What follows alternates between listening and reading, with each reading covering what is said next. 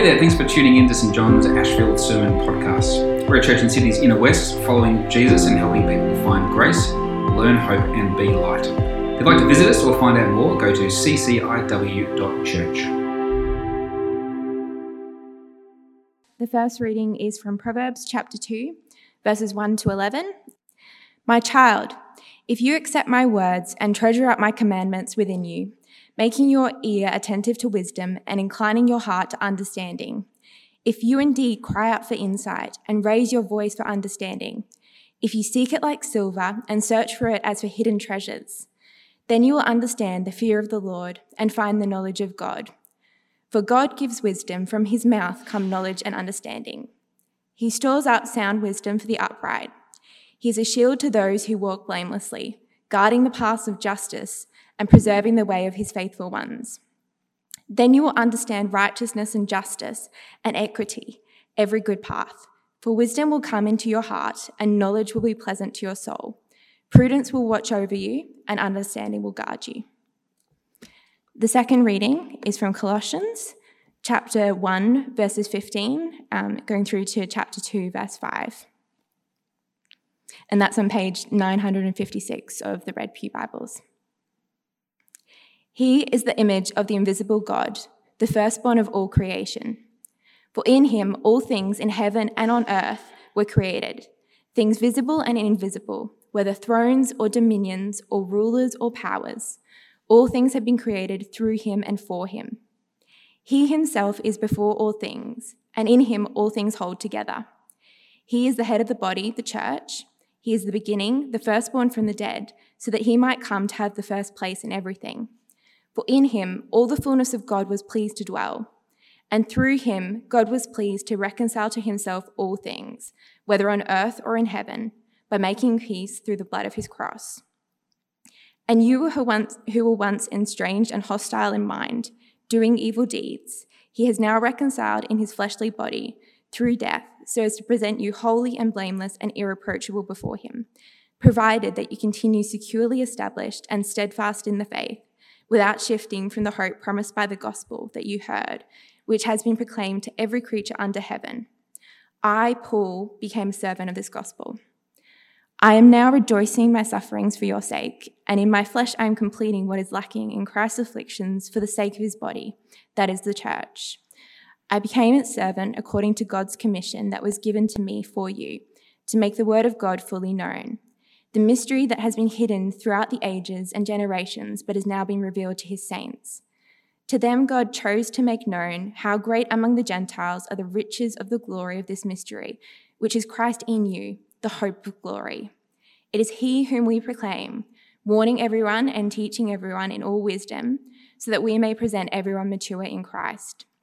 For this, I toil and struggle with all the energy that he powerfully inspires within me.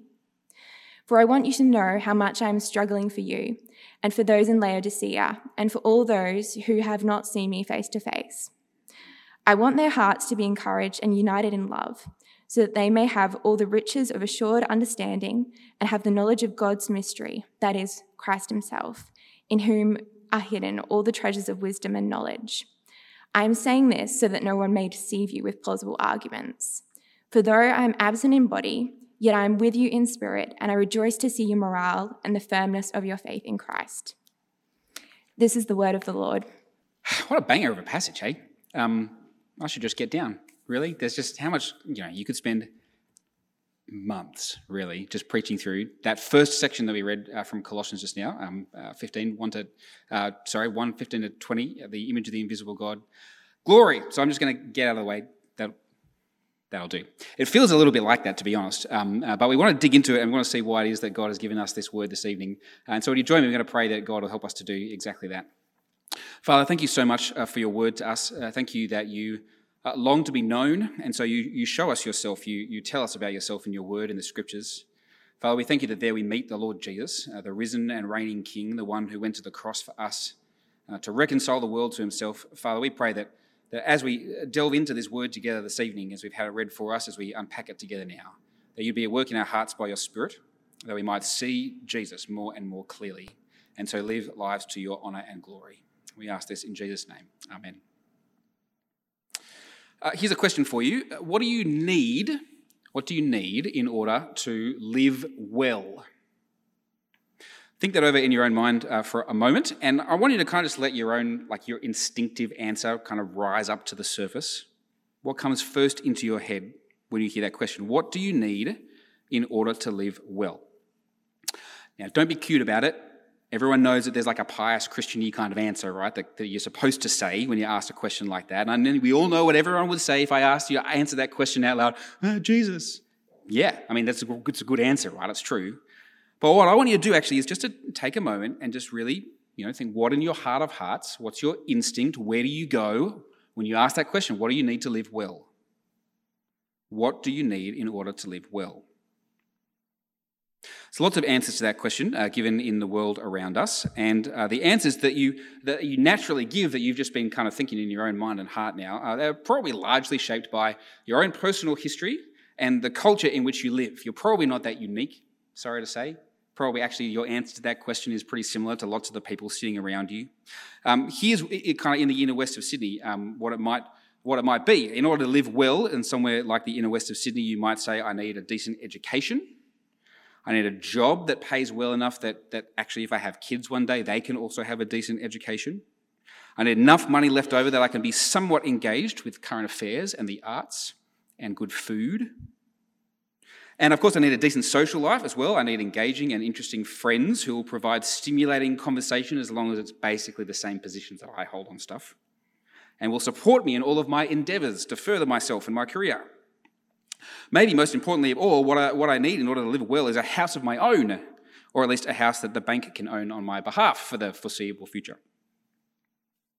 Something like that uh, is, I think, for many people, the kind of inner West vision of living life well, of a full life, of the good life. To live life well, to have the good life, uh, to know what life looks like and how to, how to get that kind of life, the Bible calls that wisdom.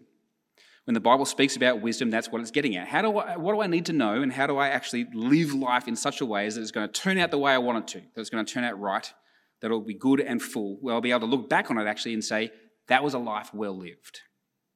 You get a bit of a picture uh, of it in the first reading that we had from the book of Proverbs. True wisdom uh, shields the blameless and guards the paths of justice. It will lead you into every good path. Isn't that a beautiful little phrase? It will lead you into, lead you into every good path. Wisdom is understanding how to live in such a way that you will have a good and full life that one day you can look back on and say, that's how life should be. That was well lived. Here in this section of the letter to the Colossians, uh, which we uh, began uh, working through last week, uh, Paul tells us exactly what we need in order to have that kind of life full, overflowing, full of joy, good, well lived life. He tells us that is where we can find wisdom. And he tells us very directly in uh, one of the very last lines of the passage that Hannah's just read for us, chapter 2, verse 3. In him, in Jesus, are hidden all the treasures of wisdom and knowledge. In him are hidden all the treasures of wisdom and knowledge. In Jesus, Paul says, we find everything we need in order to live well in the world. Now, why is he talking about this, and, uh, and why is it that he kind of leads us there through the long section that we've read this evening? Uh, it seems that Paul's worried that the Christians in the city of Colossae might be shortchanging themselves actually when it comes to following Jesus. They're being tempted to go out and look for wisdom to, uh, about how to live in, other places. Uh, throughout the rest of the letter, he's going to warn them against uh, kinds of things like this. He talks about empty philosophy, he talks about human traditions that seek to supplement Jesus special rules, special festivals, special knowledge. Uh, Paul's talking about a kind of uh, Jesus plus religion, if you like. You've got Jesus, that's good, but to really live well, you need to just add this extra thing. Uh, his purpose in this letter is to say, no, none of that's necessary. You don't need to add anything to Jesus. If you have Jesus, then you already have all the treasures of wisdom and knowledge. What more could you possibly need? And so before we get back into, into the text this evening, let's circle back to that opening question. What do you need in order to live well? It may be that your uh, instinctive answer was something in addition to Jesus, you see. That's why I was asking you not to be too cute about it, to really actually answer the question. It might even be something from that little sketch that I tried to give of what the Inner West says you need for a good life and for a full life. It might be that there are times when you really do think to yourself, I love Jesus, I love being a Christian, and that's all well and good, but really to have the good and full life that I want, there's just something more that I need. If that's so, then the message of this passage, the message of this letter, is for you. You need to hear this. And what you actually need, really, in order to get this, is a bigger vision of who Jesus is. So that as your vision of Jesus grows, you'll be able to find and throw yourselves more and more into the unending depths of wisdom that lie hidden in Him. Why am I talking all about this right at the top of the sermon here uh, in, in the introduction? It's because that's precisely why Paul gives the Colossians that famous poem that begins our section for today. He is the image of the invisible God, the firstborn of all creation. It's a famous passage, and there's no way we're going to be able to unpack uh, all of its riches today. But the purpose for which it's given to us here in this letter of the Colossians is to expand our vision of who the Lord Jesus is so that we might learn to find true wisdom and true life in Him and nowhere else. And so, as we unpack this uh, together this evening, uh, we're going to see uh, three things about wisdom. There'll be our three points for this evening. You'll see them on the screen. Uh, firstly, the source of wisdom. Secondly, the effectiveness of wisdom. And finally, the shape of wisdom. Point one the source of wisdom. I've got in my notes here. What a banger of a passage. I've already said that, but it's worth saying again. I mean, the glories of Colossians 1 15 to 20. Uh, this poem uh, is incredibly beautiful. It's a theologically rich portrait of, of who Jesus is and why he matters for our world. Uh, here, to use the language that Paul uses near the end of the passage that we've already picked up on, here is a picture of the one in whom all the treasures of wisdom and knowledge are hidden. This one, this Jesus. So, as we start, let's take a, bit, a brief uh, kind of walk through the poem itself before uh, just make a couple of observations about some of the implications of that for us. The poem tells us two basic things. It says that Jesus is supreme and that Jesus is sufficient. Firstly, he's supreme in that first half of the poem. Let me read it for you again. He is the image of the invisible God, the firstborn of creation. For in him all things in heaven and on earth were created, things visible and invisible, whether thrones or dominions or rulers or powers. All things have been created through him and for him. Uh, the first thing we learn here is that Jesus is supreme in creation. He's the image of the invisible God. Uh, it echoes uh, the way in which humanity at the very beginning was created by God in the image and likeness of God. Uh, an image is supposed to represent something, you see, and the task of representing God in and to his creation is given to human beings. Uh, what does that actually mean? Uh, I mean, again, there's whole sermon series to, you know, to dig into what it means to be created in the image and likeness of God. But at its most basic, here's what it is. It's that if you run into another human person, have any of you run into another human person today? Let me see if this was your experience. When you run into another human person made in God's image, you're supposed to go, hang on a second, you look really familiar. Ah, who is it? There's someone, I'm just trying to remember who it is, it's right on the tip of my tongue. There's someone who you really remind me of. Ah, who is it? It's just, oh, that's right, you remind me of God. That's how it's supposed to work, right? That's what it means to image God and His world. It's supposed to reflect His likeness, His character. You might say that to someone at, um, at supper tonight if you really want to encourage them. Oh, that's right, you just remind me so much of God. Wouldn't that be a nice way to encourage someone? That's what it means to be in God's image. Now, of course, it's fair to say and pretty obvious that we've made a massive mess of it, haven't we, of bearing God's image in the world, and there's all kinds of implications, all kinds of tragedies in our world as a result of that. But Jesus bears that image perfectly. He's not just an image created in the image and likeness of God, he's the image. And the emphasis here is on how, when we look at him, we see who God really is perfectly the invisible God is made visible in Jesus. Do you want to know what God is like? Look at Jesus. He's the image of the invisible God. He's also the firstborn of creation. Uh, the firstborn is a, is a way of saying two different things at the same time. Really clever when he can do that, and Paul does this kind of thing all the time. He's a crazy person. Uh, he's saying two different things uh, at the same time. Firstly, that Jesus is uh, the source of creation, but also that he's the heir to all the riches of creation. He's the one through whom it all comes into being. He's also the one who's the heir to all the riches of creation. He's the source of creation in that everything that exists was made through him. And he's the heir of creation in that everything exists was ma- uh, that exists was made for him. He's the one through whom God created the entire universe and crafted it and brought it into being. and he's the one to whom it all belongs. Uh, now, already when you start to build this picture, uh, poetic as it is, uh, metaphorical as it is, but this beautiful picture of who Jesus is and his relevance, why it matters to us, already you might be starting to see uh, how it is that Jesus is related to wisdom. Because if you want to know how to live well in the world, surely the place to go is back to the source, right? The one who made it in the first place, the one who owns it, the one who directs it. Surely he has wisdom for how to live well in this world. We'll come back to that, uh, but Paul continues, uh, verse uh, 18. He's the head of the body, the church. He's the beginning, the firstborn from the dead, so that he might come to have first place in everything. What this verse uh, tells us is that uh, while Jesus is supreme in creation, he's also supreme in new creation. Uh, just as he was the source of creation in the beginning, so he's the head and source of the church that is his body. The firstborn of creation is also the firstborn from the dead, the firstborn of the new creation. As the first one resurrected from death to new life, Jesus is the template for the new humanity that's represented in the church. He's not just the one through whom God made everything in the first place, he's also the one through whom God is remaking everything, including you and me, as we trust in him. He made it, and even though we've made a massive mess of it, he's remaking it, using that same power that brought the universe into being in the very beginning. That's the first thing this poem tells us about Jesus. He's supreme in creation and in new creation. And secondly, it tells us that he's also sufficient. Verse 19.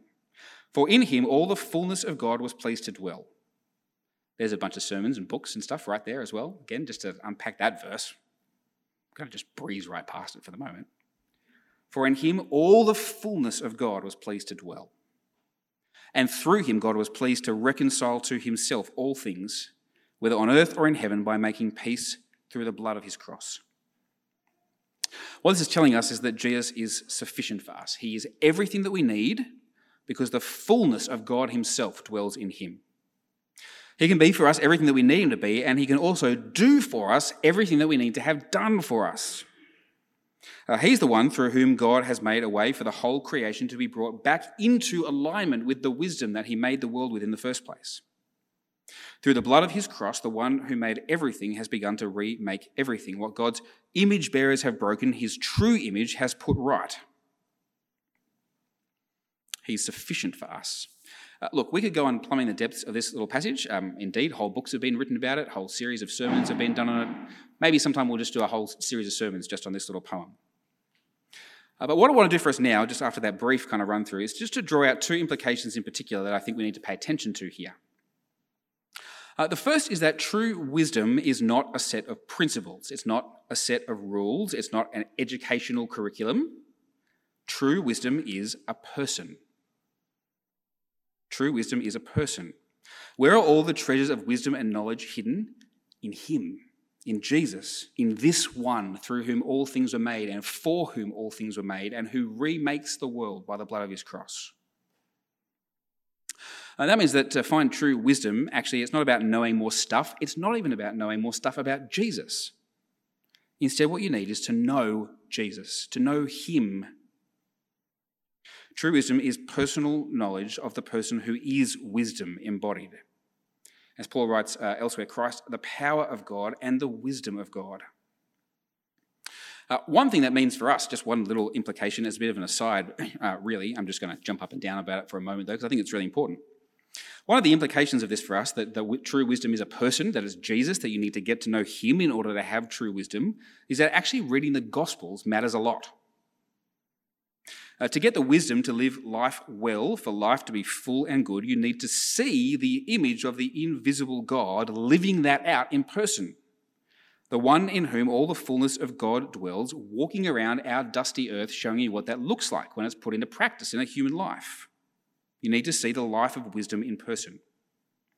And so I just want to put the challenge out to you. Whatever else you're reading in your regular time in the scriptures, you should be reading the Gospels a lot. You should go back to them often because the Gospels are actually the place where you read the stories of Jesus and see the wisdom of God worked out in a human life and get to know that wisdom personally. So that's the first implication I want uh, us to know is that wisdom isn't a set of principles, wisdom is a person. The second implication I want to draw our attention to uh, is really actually the main point that Paul's making with this poem and really with the whole letter. I'm going to paraphrase Paul. He doesn't put it quite like this, but here really is what it's all about. You'd be super nuts to go looking for wisdom anywhere else. Like, just seriously? You'd be nuts to look for wisdom anywhere other than in Him, anywhere other than in this person. Jesus is supreme in creation and in new creation, and he's sufficient for everything we need him to be for us and to do for us. He's both creator and redeemer. And as creator, he has the knowledge and the power to provide true wisdom. And as redeemer, he's shown us that he has the love to use that knowledge and power to set things right. That means that you don't need Jesus plus. If you have Jesus, you don't need anything else. There's no more to get. You have all the treasures of wisdom and knowledge. And so the challenge of this whole letter really is, as we uh, lift our gaze to the glorious one, Jesus, the image of the invisible God, is don't be tempted to look beyond him. Don't be tempted to add to him in some effort to try and actually get more of the good life. All that actually will do in practice is to diminish Jesus in your heart and therefore diminish your wisdom and your ability to live life the way that God has intended it. Don't go adding more to Jesus. But it's really important to say at the same time, I think, that that doesn't mean that there's no such thing as wisdom or knowledge to be found outside the scriptures, outside Christian books, outside sermons. I know that you just go to my sermons for wisdom. That's, that's the only place that you really go to look for wisdom, is my sermons, right? I get that. I understand, and I'm not complaining. But look, there's actually wisdom in other places, right? There is wisdom, there is knowledge, there is truth outside of the world of the church and the scriptures. Uh, when I say don't look for wisdom beyond Jesus, it isn't some kind of code for like, we don't need science because we have the Bible. Silly. That's not what we're talking about. And actually, the very fact that all things have been made through him and for him means that there's plenty of wisdom out there in the world and that somehow it's actually all about him. The challenge for us, rather, as followers of Jesus, is to let him shape how we receive and appropriate all the wisdom and knowledge that we pick up from other sources. When we skipped through the poem pretty briefly just now, um, I left out verse 17, uh, which is because I want to talk about here instead. I think it's actually really vital for this question of how we relate to all the other knowledge that's around us in the world. And it's one of my favourite verses in the whole scriptures, actually. I love, I love this verse, particularly the second half of it. Here it is, verse 17. He himself is before all things, and in him all things hold together. In him all things hold together. Now, on one level, that's speaking about the way that Jesus, as the creator, not only made everything in the beginning, but sustains it in the present. The same power by which he made the world continues to keep the world operating. If Jesus decided not to anymore, the whole thing would just vanish, I guess. I don't even know. He sustains the world moment to moment, he keeps it kind of existing. But this verse is actually telling us something even deeper than that. It's telling us that everything in the entire universe finds its coherence in him that Jesus, the Creator and Redeemer, is the one who is able to make sense of the world. In Him, all things hold together. It tells us that Jesus is the source not only of the existence of the universe, but also of its meaning. In other words, whatever other wisdom and knowledge you have in the world, you won't actually fully understand that. You won't really know what that means for you and for your life unless you bring it into relationship with the one who is himself wisdom. Uh, if uh, all things have been created uh, through him and for him, uh, then, as Tom Wright puts it, then from whales to waterfalls, the whole created order has been in principle reconciled to God. From whales to waterfalls, it all matters to Jesus. It's all somehow about Jesus. It's all somehow for Jesus. And if all things have indeed been created for him, then they all need to be seen in relation to him if we're really to understand what the meaning of any of it is at all. Uh, science and philosophy can give us facts and insights, but in order to know what to do with those facts and those insights, how to integrate them into a life well lived, we need to see whales and waterfalls and energy policy and friendship and marketing and poetry and carpentry and good wine, all in relation to this Creator and Redeemer. We need to see it all in relation to the creating and reconciling love of Jesus Christ. Only then will you actually understand what these things mean, why they matter, how they actually all connect together in a way that makes sense of life in this world. In Him, all things hold together. Jesus is supreme, Jesus is sufficient. Now, true wisdom isn't a set of principles, it's a person, and you won't find it anywhere but in Him. So don't go trying to add stuff to Him. That's what this poem is here to teach us. It lifts our eyes to see Jesus on the grandest possible scale, forcing us to recognize that wisdom isn't knowing more than Jesus, it's about knowing Jesus more. True wisdom isn't about knowing more than Jesus, it's about knowing Jesus more. And so the obvious question is um, how does that wisdom actually uh, work itself out in our lives? How does that wisdom that's hidden in Him become effective, if you like, actually do something? That's where we're going, point two the effectiveness of wisdom. And here we're going to dig into uh, just the next uh, kind of three verses or so. Uh, Colossians 1, verse 21. Uh, you who once estranged and hostile in mind, doing evil deeds. He is now reconciled in his fleshly body through death so as to present you holy and blameless and irreproachable before him. Provided that you continue securely established and steadfast in the faith without shifting from the hope promised by the gospel that you heard what do we make of this? How does this actually bring that wisdom to be effective in our hearts, in our lives? Uh, the disaster of sin coming into the world, uh, the failure of human beings to properly bear God's image, to represent Him in the world, uh, it made us, Paul tells us here, estranged and even hostile in mind. Uh, to put it in the kind of language of wisdom, it means that we've cut ourselves off from the very source of wisdom that would help us to live well, even actively rejecting it. And so it's inevitable, actually, as far as the, the scriptures are concerned, that we've ended up doing evil deeds because we've cut ourselves off from the wisdom that actually, as Proverbs says in the, in the chapter we read before, uh, that the, um, you know, the opposite of wisdom is to rejoice in doing evil. If you cut yourself off from the source of wisdom, evil is what will result. But here's something you've got to see about this wisdom, who is not just a set of principles, but a person. The very wisdom that we have rejected has himself reconciled us to God. The wisdom of God hidden in Jesus, you see, actually does something to us because Wisdom is a person, it's a relational wisdom that actually changes the relationship between human beings and God. Uh, in Jesus, the wisdom of God has the effect of bringing people who were estranged from God back into alignment with his wisdom. Through his death, Jesus actually transforms us to begin to walk in wisdom again. And that transformation is effective both objectively and subjectively. It's effective objectively in that it actually changes our status before God. Christian drew our attention to this as we confessed our sins earlier. We have become the righteousness of God in Him. Once estranged and hostile, the death of Jesus for us has made us now holy and blameless and irreproachable. If you trust Jesus, that is true about you, objectively. That's the reality about who you now are. God has changed us from the outside, if you like. He's done something to us objectively. Uh, here's how Queen Elizabeth II once put it. It had to be something in the sermon, right? After the Queen died this week. Here's how um, Queen Elizabeth once put it uh, with her characteristic, uh, characteristic uh, uh, eloquent simplicity in one of her Christmas addresses about 10 years back. Uh, she said this She said, Although we're capable of great acts of kindness, history teaches us that we sometimes need saving from ourselves, from our recklessness or our greed. And so God sent into the world a unique person Neither a philosopher nor a general, important though they are, but a saviour with the power to forgive.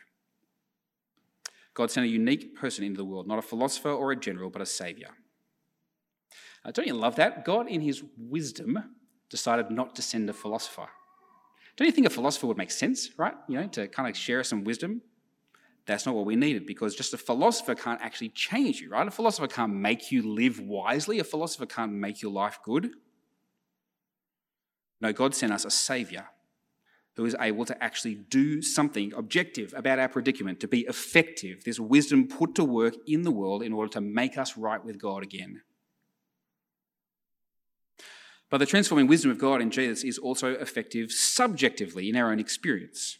It has to be appropriated, it has to be worked out, it has to be grown into as the Spirit works in us to change us and make us more like the one whose image we now bear, the Lord Jesus Christ. And so Paul writes about it in these terms provided that you continue securely established and steadfast in the faith, without shifting from the hope promised by the gospel that you heard. Uh, what Paul's talking about here is the ongoing work in the Christian life of bringing the wisdom of God and Jesus to bear on every other aspect of our lives, to be integrating it into the whales and the waterfalls and whatever, whatever else you spend your time talking about and doing and living and loving It's not about adding to Jesus, not about, you know, Jesus has saved you, but now you, you, you got to be careful. you've got to go and do the right things now. No, no, that's not what he's saying at all. He's saying what you need to do is to go deeper into the wisdom that is hidden in him. Because if Jesus really is as supreme and sufficient as we've seen, then we will never be able to exhaust the treasures of wisdom and knowledge that are in him. Uh, again, what Paul's saying to us is that if you want to live well, if you want to have a full and good life, then what you need isn't to go beyond Jesus, but to know him more and more. And to allow the one to whom all things belong to have all of your life as well, all of your heart. Uh, the way to allow that objective transformation to work itself out subjectively in your life is to keep returning to Jesus, and particularly to take uh, to pay attention to the shape of His own life, which shows us Him being wisdom, embodying wisdom. It shows us what the shape of wisdom is. Sorry, point three. Uh, after showing us how the wisdom of God in Jesus is effective in transforming us, realigning us with that wisdom that our sin had cut us off from. Uh, Paul goes on to speak about the shape that that wisdom is taking in his own life and in our life as well, as we, with him, make up the body of Christ, his, uh, his uh, faithful church. And to be honest, what Paul says is pretty confronting. Uh, let me read to you from verse uh, 24. I'm now rejoicing in my sufferings for your sake. And in my flesh, I'm completing what is lacking in Christ's afflictions for the sake of his body, that is the church. Now, I don't know if you're really paying attention, but if you're kind of paying attention, uh, it's kind of a bizarre little verse, to be honest. What the heck is he on about? Rejoicing in sufferings? That doesn't sound like wisdom. I mean, surely wisdom helps you to actually not have to suffer so much, right? Surely that's the good life. That's a life well lived. And is Paul really saying that there's something somehow insufficient about Christ's own sufferings? And even more, I mean, Paul got tickets on yourself here. Somehow I'm going to make up for that lack. What was insufficient in Jesus, I'm going to somehow actually kind of fill that up, he says. That doesn't sound like wisdom. That sounds like, well, heresy, really, on the surface of it. What's going on here? Uh, well, what's going on here actually is very close to the heart of the deep treasures of wisdom in Jesus that are so hard to get a grasp on and a hold of. It's something kind of obvious to say, but incredibly hard to accept and to live, which is precisely, I think, why it sounds so strange to us. The deep treasure of wisdom being uncovered for us here as Paul begins to speak about his own life and ministry is this that the Christian life will have the same shape as Jesus' life, which means that wisdom that we find in him is going to lead to a life of suffering service, just as he suffered and served. Uh, here's the irony about trying to live well in the world, right? We so often think that wisdom is really about avoiding suffering, about making everything turn out the way we want it to so that everything's okay and everyone will be fine keep calm and carry on and carry on all that. That's not what the scriptures say that, that, um, that wisdom is going to lead us into. Because the one who embodies the wisdom of God in his own person willingly walked into suffering. And as it goes for the head, so it goes for the body. If Jesus suffered, so will the church. Paul writes this letter, um, of course, from prison, probably in the city of Ephesus, uh, locked up once more for proclaiming this wisdom, actually, this Jesus, the wisdom of the cross, the one who died and rose for us. And he seems to view somehow his own suffering as a form of service, not only to God, but also to his sisters and brothers, for the sake of Christ's body, he says. Uh, it's almost as though, in a funny kind of way, he sees himself kind of attracting the attention of the enemies of God onto himself. So the Colossians over here can just have a little bit more space to kind of try and work things out a bit, to learn what it looks like to walk after Jesus, to learn how to live out their faith. His suffering service in the likeness of the suffering servant whose gospel he proclaims is the shape that the wisdom of God has taken in his life. And as for Jesus, so for Paul, and so also for you and me, for the rest of his church. Uh, here's the headline, if you like, about the shape of wisdom in your life and in the world. The wisdom of God won't spare you from suffering. If anything, actually, in a strange kind of way, it will increase your suffering You'll feel the pains of the world more deeply because you know that all things have been reconciled to God and yet it doesn't look like it or feel like it, does it? And so you'll hurt more deeply. And you'll see your own failings more clearly too as you struggle not to be shifted from the hope promised by the gospel. You know what God has done for you objectively, and yet subjectively in your life, it doesn't always look so good. You'll feel that pain. That's a real struggle because it's actually often the suffering that we experience that I think leads us to search for something to add to Jesus The Jesus plus kind of thing. I'm a Christian, but it doesn't feel that great, and so maybe there's something else that's going to help me.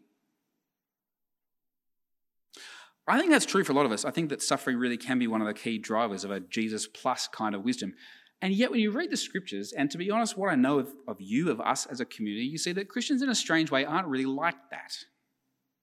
Not when things are going, you know, going well for us at least, when we encourage one another, when we teach and admonish one another, as Paul says here in this passage, to walk with the Lord Jesus. Instead, Christians are the kind of people who don't shy away from suffering.